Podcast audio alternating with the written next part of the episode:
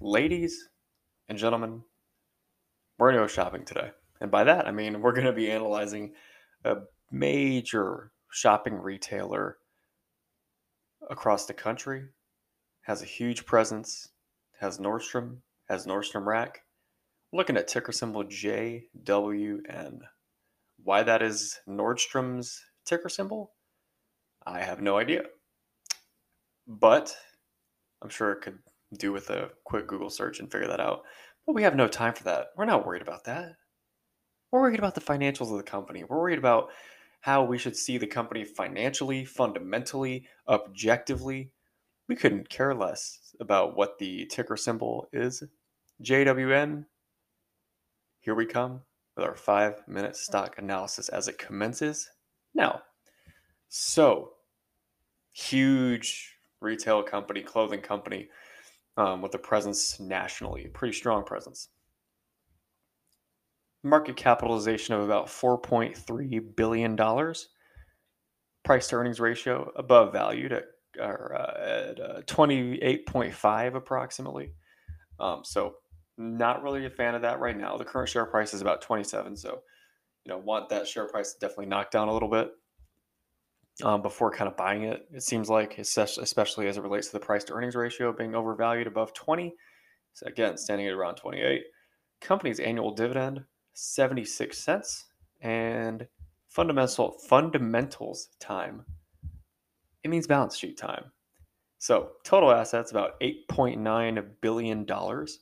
Total liabilities about 8.2 billion dollars. We would expect that generally especially for such a big retailer. Uh, you know, other retailers like Dillard's, Macy's, um, you know, other huge retail uh, you know, companies like that. Uh, you know, even Ross, you know, discount retailers too. Um, you know, it's just a tough. It's the margins are pretty thin, natural, like organically. It's just not a very fun industry to be in if you want fat margins, um, at least to my understanding. Um, so it's uh, definitely makes sense that kind of the assets and liabilities that are kind of close together. So we're not really worried about that. They've been around for a long time.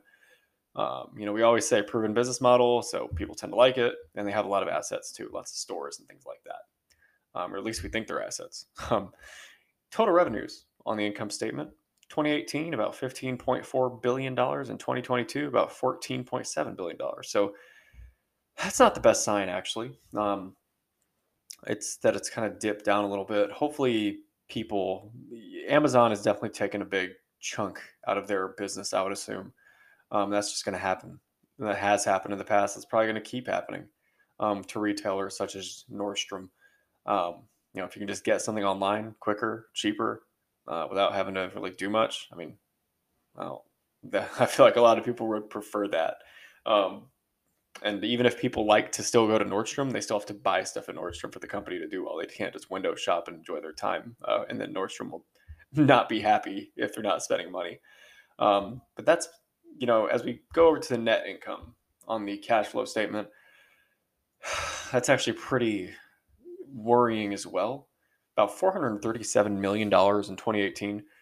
Uh, they got minus 690 million dollars in 2021. Yeah, that's expected. I mean, that's pretty bad, honestly, um, considerably. But you know, you have to account for the fact that the pandemic, uh, supply chain stuff. I mean, a lot of stuff is going on, so they kind of have a pass on that, I guess.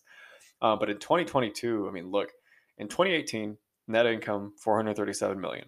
2022, last report, 178 million. That's a big drop. That's a scary drop and that tells me that there's something kind of fundamentally wrong or something that's not necessarily going well for the company. Um, valuation for the company slightly overvalued. I'd say modestly overvalued, honestly. Um, I'd wait for the stock to kind of dip down into 2019 range. Um, you know, 18, 19, 20. That, that'd probably feel like fair value to me. Um, but, you know, that makes more sense. I probably wouldn't buy it at this price. I, I don't see a reason either to pay a premium for the stock given the stuff that we've seen so far. Um, their net profit margin too is considerably lower than that of the, the industry, um, the in- industry average. So that there's actually not a lot to like about Nordstrom right now. Um, as we kind of finish up our five minute stock analysis, I mean, the growth rates are actually pretty well. It's interesting, actually. Their growth rates, uh, I did not expect this, are uh, higher than the industry average um, as it relates to earnings per share, revenue growth. Um, it's actually interesting that they're higher. Um, you know, it's kind of I don't. That's actually really fascinating. But the problem, I guess, the you can't have the sweet without the sour in this case, I guess, because the company's return on assets and return on investment annually are both considerably lower than that of the industry. So,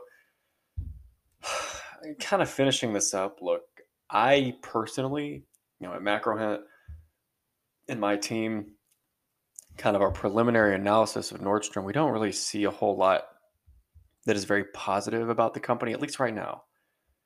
Shift strategy, kind of reorganize the company, maybe sell some stores to get some more cash flow, uh, increase your online presence, do something like that. Do partnerships with your the people, you know, uh, try just try to develop something that can get customers to, to put money into your pocket.